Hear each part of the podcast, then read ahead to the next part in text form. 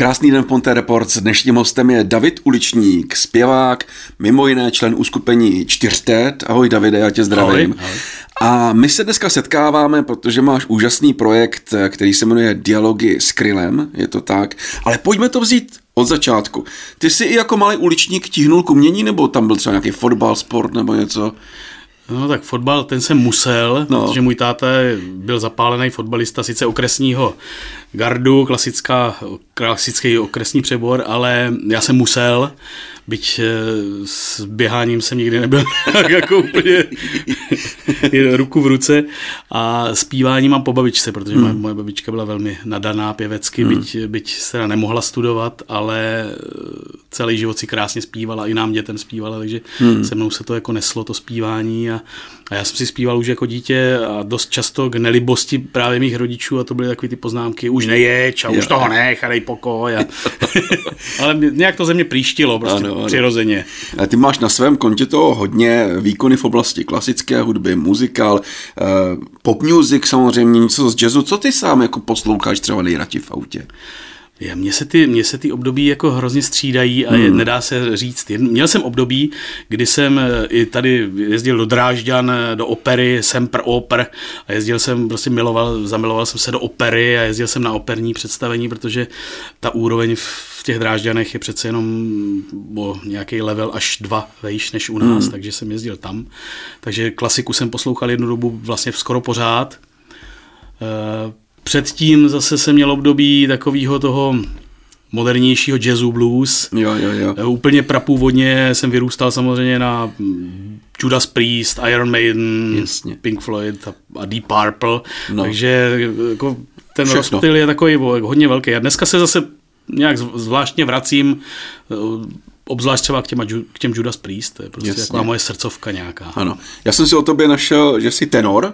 Je to ano, tak, je, je to, to tak. tak. Já se v tom nevyznám, máme spoustu hlasů, že máme bariton, je to, co tam je? No začíná to bas, bas. Spodní, pak je bariton, ano. Pak je ten tenor mužský, no, pak jsou alty, jo, jo. mezzosoprány a soprány jsou nejvyšší. To jako mám tomu rozumět tak, že třeba když je písnička pro bas, tak ji nedokáže zaspívat? No, dokážu, protože já si ji přetransformuju, ale v té původní, v té původní tónině teda určitě ne. No.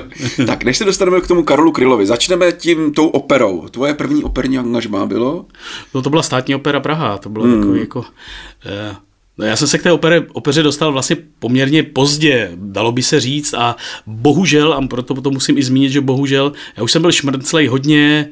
Pop music, už dávno fungoval Čtyřtet. Jo, e, naopak, já jsem se k opeře dostal až od muzikálů. Jo, a, a po Čtyřtetu, takzvaně, nebo už za, za éry Čtyřtetu, takže já jsem nebyl přijat v klasické scéně a nazývali mě, že jsem ten popíkář, jo, že jsem, že jsem šmrncnutej a že na tom hlase to je znát. Jo. Takhle mě jakoby vlastně, a tak mě to dlouho předhazovali, až mě to zprotivili natolik, že jsem se na tu operu vykašlal.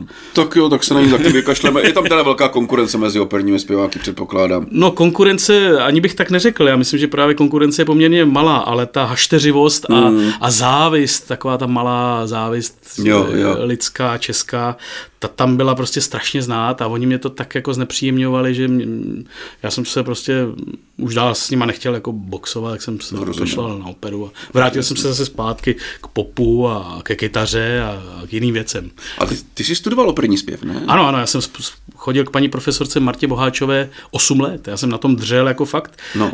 řeknu... každodenní cvičení, dvakrát až třikrát týdně, hodina jo, u paní profesorky, a to byla, jako, to byla docela těžká, těžká fuška, protože opera, pokud ji člověk chce dělat naplno, a já jsem ji chtěl dělat naplno, já jsem opravdu měl tu touhu a tendenci to dělat naplno, takže jsem makal, jako, to je jako vrcholový sport už skoro, jako, to hmm. je skoro taková, říká se, že to je taková gymnastika ano. v hudebním světě, pro no. zpěváka teda, pro zpěváka Jasně. gymnastika, že opravdu no. těžká dřina, makačka, každodenní a tak dále. No. Takže zkoušel jsem, cvičil jsem takhle, takhle jsem to vydržel asi šest let, jako no. v tom záběru. Ještě mi jako vysvětli, když chodíš jako k učitelce na zpěv, na tu výuku, je jako nějaký moment, kdy si řeknete, tak teď už umíš všechno. Ne, ne, ne. ne, ne. To je, ono se to dá přirovnat k, k takovému nějakému koučovi nebo jako trénink. Jako spíš trénink, jo, jo? Jo, jo. To znamená, že ani Ester Lidecká si dneska nemůže říct, já už umím všechno a už nepotřebuju jo, trenéra, jo. Ne, to je nesmysl. No, no, Ten no. trenér s ní musí být pořád, celou tu vrcholovou kariéru a k mojí prafe, paní profesorce chodili zpěvačky, které už byly obrovské hvězdy hmm. ve Státní opeře nebo v Národním divadle a celý život prostě k ní chodili na, na ty tréninky vlastně, na to hmm. udržování a ten trenér to sleduje, ten coach to sleduje a opravuje pořád ty chybičky, no, drobnosti no, no, no. a pořád to jako hlídá. O tom to je. O tom to je. Takže ty jsi ještě před čtyřiceti začal v muzikálech. Ano, ano. A tvoje první muzikálová role? Jo, to bylo v muzikálu Vlasy, což už se dneska ani nezdá. Vlasek, to už se ani nezdá. Jako, tam, jsem, tam jsem začínal. Jo, to, jo. to bylo jako, jako krásný angažmá. Já jsem předtím dávno na Moravě fungoval v mnoha různých rockových kapelách a různých alternativních skupinách. No. Přes slepou kolej, až po, jsem to dotáhl pro, po úplně rovný banán. To byl vrchol alternativní muziky v Brně. Můj teda. A pak jsem teda přešel, pak jsem přešel do toho muzikálu Vlasy do Prahy a už jsem se začal věnovat muzikálu. Muzikálům a těch angažmá no. potom postupem času bylo spoustu. No tam byl Drákula třeba, Galileo, Bídníci tam byli, že ano. Bylo to hodně, ty muzikály jsou u nás hodně populární.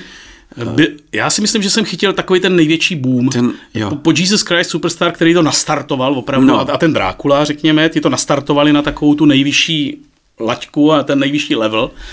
A my jsme pak nastoupili s těma Vlasama, když jsme hráli nějakou dobu a to byl takový ten největší boom, si myslím, protože obrovský zájem byl, obrovská chuť lidí navštěvovat ty muzikály a kupovat lístky a podobně a hrálo se, my jsme s těma muzikálama odehráli stovky, stovky repríz a podobně, dneska už to vůbec není jako běžný, dneska už ne, nechci říct, já nechci vůbec říct, že by ten, že by zájem o muzikál úplně kasa, opadl, kasa. Ale přece jenom, přece jenom už to není, už to není t- a za další, za první ten zájem teda už není možná třeba tak, tak akutní yeah, yeah. a za další přece jenom těch muzikálů je daleko víc, než e, bylo v těch devadesátých letech, kdy, kdy to prostě bylo na tom největším no, loufu. No. Hele, ale dokázal by si říct, já občas slyším, jak někdo říká, ale muzikály český dobrý, ale třeba takový Londýn, New York. Byl nějaký ten muzikál srovnatelný s tím zahraničí třeba? No, já jsem samozřejmě tím, že jsem hrál v Bídnicích a naš, měl jsem to štěstí, že jsem hrál i v hlavní roli mm. Žána Valžána, tak eh, po asi nějakých stovce odehraných repríz jsem si říkal, tak teď je na čase opravdu vyletět si do, zaletět si do toho Londýna a zkusit vidět ten originál. A nevěděl jsem, co přesně od toho mám očekávat a jsou tam takový dva aspekty pro mě, nebo t- to, to moje prozření v Londýně, tam jsem těch muzikálů viděl víc, bylo takový, že my nemáme proti, proti tomu Londýnu, nebo ta, třeba to, na, to naše, ten náš cast, to hmm. naše company nemělo š, úplně špatný zpěváky, že by nebyly srovnatelný. Ty Jasně. pěvecký výkony třeba nebyly, ty bych si jako troufnu si říct, že spousta těch pěveckých výkonů byla srovnatelný hmm. s Londýnem. Ale co nemáme srovnatelný, tak tam je naprosto striktně disciplína. Hmm. Tam já jsem pořád sledoval, kde uvidím nějakého posledního kompačkáře, kompany nějakou, že si tam jako ulevuje nebo něco. Tak tam ne, je stoprocentní nasazení od první vteřiny muzikálu ano. až po tu poslední. A to u nás se úplně tak neděje. Za další stoprocentní technika, všechno funguje je, tak, jak je. To má být, nikde žádný zásek. No. Jo, tak jako a, a to, to je další aspekt a třetí jako důležitý aspekt, vynikající herectví. Hmm, hmm. Jo, že opravdu to propojení v tom třeba my jsme, pěvecky bychom se jim mohli třeba klidně i rovnat, nebo ano, neměli ano. jsme se za co stydět, ale taková ta, ta symbióza, ten celek, v tom jako přece jenom ten Londýn je no. úplně jinde. No. Ano. Pojďme teď, podle mě geniální věci čtyřtet, jo. Koho to napadlo?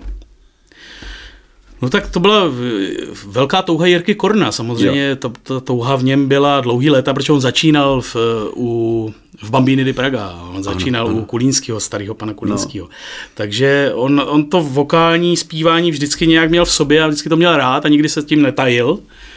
A vlastně v, v době Drákuly uh, už... už asi v něm nazrála ta chvíle, kdy řekl, hmm. tak teď bych chtěl zkusit prostě nějaký to vokální seskupení. No, tak jako přišly pokusy, přišel, přišla, přišel impuls Jirkovi Škorpíkovi hmm. a ten to vlastně celý jako začal rozpracovávat a psát noty a tak dále. Jo, jo. Takže samozřejmě úplně první impuls asi byl od Jirky Korna a důležitý, ano. že on se za to postavil, že on to chtěl. Ano. A Pak asi nejvíc práce na tom odvedl Jirka Škorpík, který to musel všechno vlastně stvořit, napsat, jo. zaranžovat, naskoušet, takže tyhle dva důležitý momenty tam byly na tom začátku. No, ale ono to není o tom, že si čtyři pánové stopnou k mikrofonu, ono je to hlavně velká herecká show, takže to je taky v tom Jirkovi Kornovi, že vy se při tom hejbete, má to příběh, každá ta písnička svým způsobem, že? Tak příběh nevím, spíš tak jako řekněme nějakou choreografii, ano, ano. nebo nějaký, nějaký jevištní, jevištní mm. stvárnění, řekněme, abych to... abych byl asi přesnější. Je třeba nějaká písnička, se kterou jste narazili, která se vám nepovedla jako naskoušet, že to nešlo k vám? No, máme písničky, které jsme ve studiu natočili, ano. ale potom na to jevištní zpracování jsme jako zjistili, že to úplně není ono. No, že třeba v tom studiu přece jenom je to něco jiného, než potom živě na tom jevišti hmm. a třeba někdy byly tak strašně udýchaný ty písničky, že, že se to vlastně fyzicky nedalo ani, no, takže no. jsme je prostě nemohli zařadit na, na, na to vystupování, na ty koncertní no. show. Musíme říct, že čtyřicet jede dál, koncerty probíhají v tuto chvíli, takže můžeme se těšit. Zdá se, že, zdá se, že snad jsme se zvetili z covidu a že, že snad zase lidi začnou chodit ano. na koncerty a že, že, že jim ta kultura chybí, doufejme. A, tak my jsme připraveni, máme samozřejmě v diáři spoustu termínů nasazených, který by měli se odehrát, tak doufejme, že to tak, tak bude. Pojďme teď k tomu projektu, kvůli kterému jsme se sešli, Dialogy s Krylem. Hele, to je jako náhoda, že Karel Kryl i ty jste skromně říže, jako, že vzniklo tohle představení. Je tam s váma nějaká spojitost, jako, že se třeba znáš s tou rodinou Karla Kryla a tak? To ne, to ne, ale, ale maminka mýho spolužáka ano. vzpomíná na rodinu Krylových a dokonce to byla vlastně starší paní, takže ona vzpomínala, že, že měla snad Karla Kryla jako ve škole, jo, nebo v, ve školce, v mateřské školce. Což je zvláštní, no, je to ten propojení těch, ten, ta časová osa, nikdy jsem potom úplně nešel, ale no. eh, tak, takhle mě to vyprávělo, ale to, je, to byla jenom odbočka. Já každopádně, když jsem někdy v patnácti poprvé začal brát do ruky kytaru a u táboráků jsme si zpívali s klukama na čundrech a podobně, tak ty krylovky byly Bylo to ještě teda za totáče, no, tak samozřejmě byli zakázaný a o to raději jsme je hráli, že jo, tak hmm. to už, už to samo o sobě, takže my na těch bratříčcích a andělech jsme vyrůstali hmm.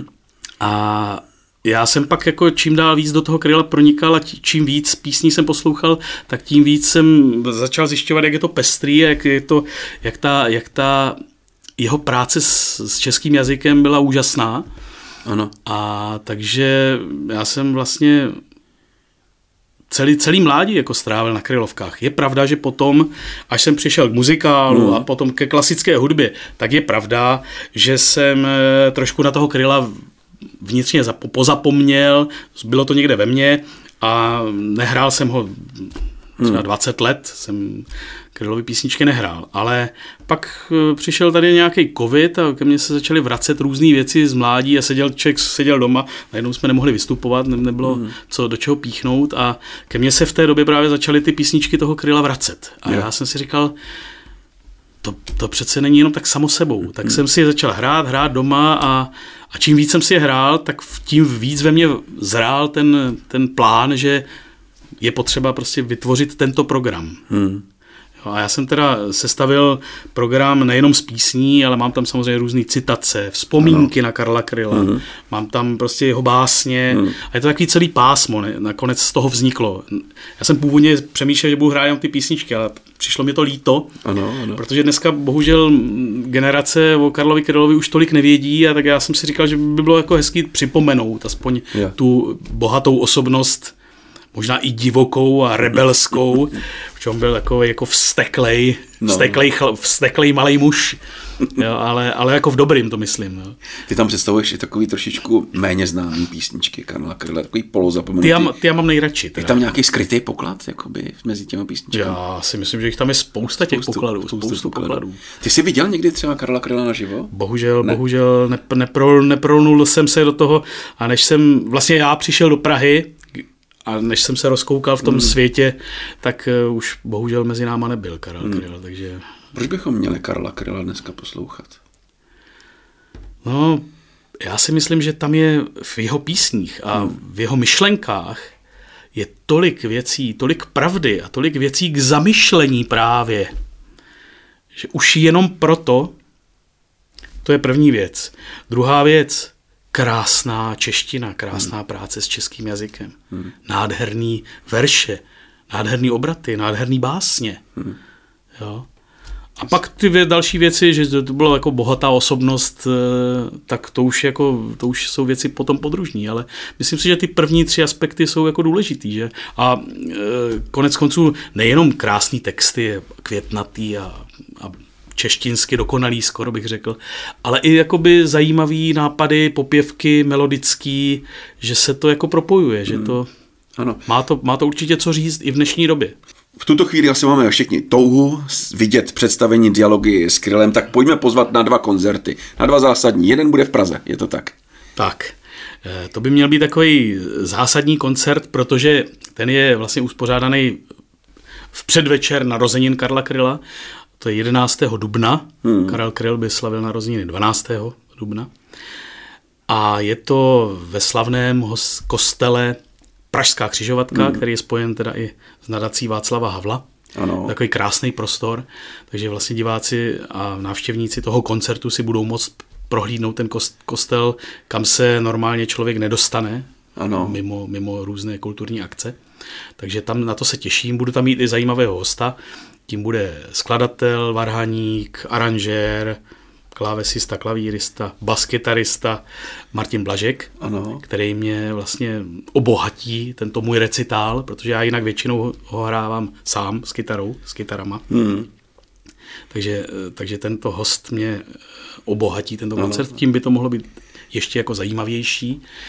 Ehm, tak na ten se těším moc, ten je, ano, to je teď v dohlednu, ten je v dohlednu a teď, když jsme tady v Mostě, tak my jsme se dohodli před chvílí na krásném, dalším krásném datu šestnáctého června. Ano. A že bychom uspořádali koncert tady v Mostě, v místním klubu.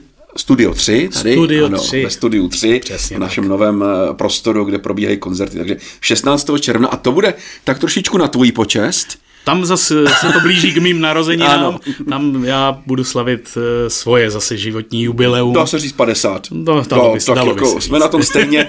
Máš už krizi středního věku?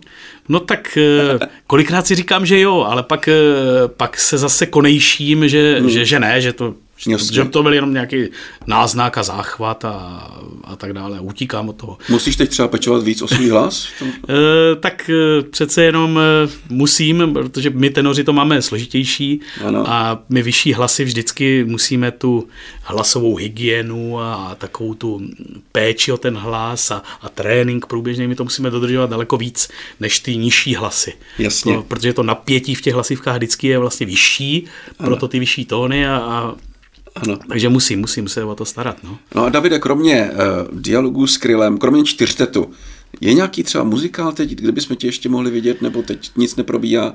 Teď je to s těma muzikálama, teď vlastně covid dal muzikálům teda hodně na frak. Mm. Celé muzikálové scéně a vůbec jako divadelní scéně všeobecně, to mm. jako, ať už je to činohra, nebo opera, nebo muzikál, tak bohužel ta divadelní scéna dostala hodně na frak. A vlastně se teďka pomaličku zvedá. Yeah. Já jsem se vrátil do muzikálu Galileo, který jsme hrávali před dlouhými lety. Už se si netroufnu říct ten letopočet, ale teďko, teďka hrajeme v divadle Hibernia. Mm. Takže, ale těch e, představení, no, tak je to podle toho, kolik lidí má zájem navštěvovat divadla a kolik si kupuje vstupenky a lístky. No. Hmm. Tak mimochodem padesátka na krku, jak relaxuješ, když nepracuješ? Já jsem se naučil, nebo naučil, byl jsem na takové zvláštní terapii u jedné, řekněme, čarodejnice, ano. to můžu takhle nazvat. A ta mě odblokovala, protože já jsem vždycky obdivoval výtvarné umění. Já jsem, já jsem miloval, navštěvoval jsem galerie, obrazárny a sledoval jsem malířství. Vždycky jsem toho obdivoval, nikdy jsem se do toho netroufnul vůbec jako pustit, protože na základní škole mě soudružka učitelka ještě tenkrát řekla, že ty, ty nemaluj, ty to neumíš, tak to bylo hotový. A čarodějnice mě odblokovala a řekla, ty umíš malovat. Hmm. A od té doby vlastně maluju obrazy. Hmm. A vlastně za dobu covidu jsem maloval celou dobu, ty dva roky, prostě skoro nic se jiného nedalo dělat.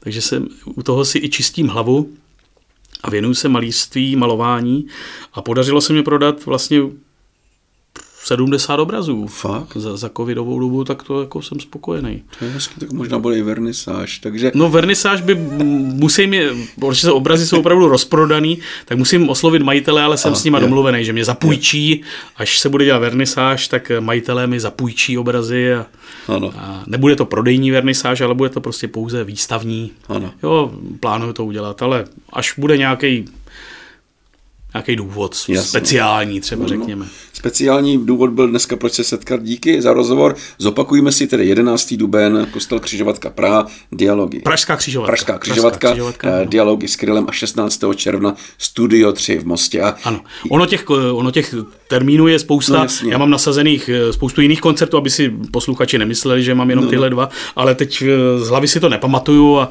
jasně. nebudeme zatěžovat datama. Každopádně na mém Facebooku, na mém Facebooku se dozvědí vlastně vždycky, všechno, vždycky, všechno, vždycky všechno. konkrétní termíny těch koncertů jednotlivých. Abychom jenom namluvili, já tě poprosím o písničku od Karla Kryla. Mám zahrát písničku? No jasně, takže Takhle já se v tuhle chvíli s tebou rozloučím, nechám tě tady o samotě. Aha. A ty nám krásně zahraješ. Dobře, co dobře. říci na tak to. Jo, díky děkuju. moc. Díky moc za pozvání. David Uličník, Fonte Reports a teď jeho písnička. Než zavřel bránu, oděl se do oceli a zhasil svíci. Bylo už kránu, políbil na posteli svou ženu spící. Spala jak víla, jen vlasy halily, jak zlatá žíla, jak i travka stýly. Něžná a bílá, jak rosa na lílii, jak luna bdící.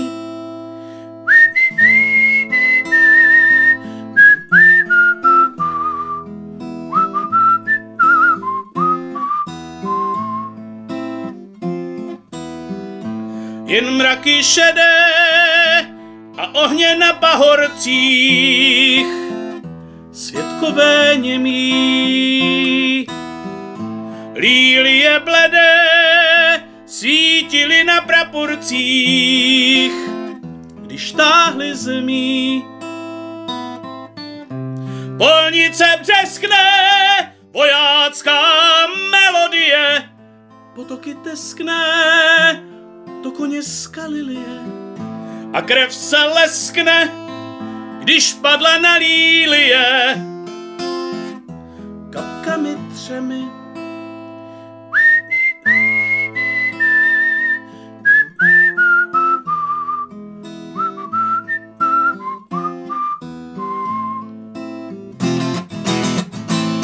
Dozrály trnky, zvon zvoní na neděli a čas se vleče. Rezavé skvrnky zůstaly na čepeli u jílce meče. S rukama píle do vdovy alejemi, za dlouhé chvíle zdobí se líliemi. Lílie bíle s rudými krůběmi trhají v kleče. S rukama píle do vdovy alejemi, za dlouhé chvíle zdobí se líliemi. Lílie bíle s rudými krůběmi trhají v kleče.